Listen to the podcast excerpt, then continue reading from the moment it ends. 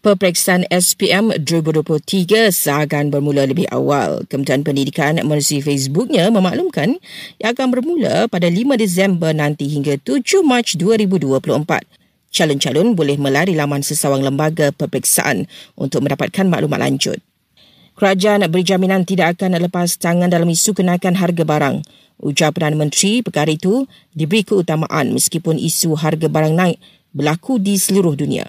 Ketua Pembangkang Datuk Sri Hamzah Zainuddin mengesahkan akaun bank miliknya dan isteri dibekukan oleh pihak berwajib. Menurut Datuk Sri Hamzah, beliau telah menyerahkan surat tuntutan kepada SPRM dan kerajaan berhubung perkara itu. Kotak perakam suara kokpit milik pesawat yang terempas di Elmina Shah Alam telah dibawa ke Amerika Syarikat. Ia bagi mendapatkan data rakaman suara 30 minit terakhir sebelum nahas untuk dianalisis setelah makmal di Singapura gagal mendapatkannya. Sementara itu, lapan waris mangsa nahas pesawat tersebut akan menerima faedah bulanan daripada perkisus seawal bulan depan.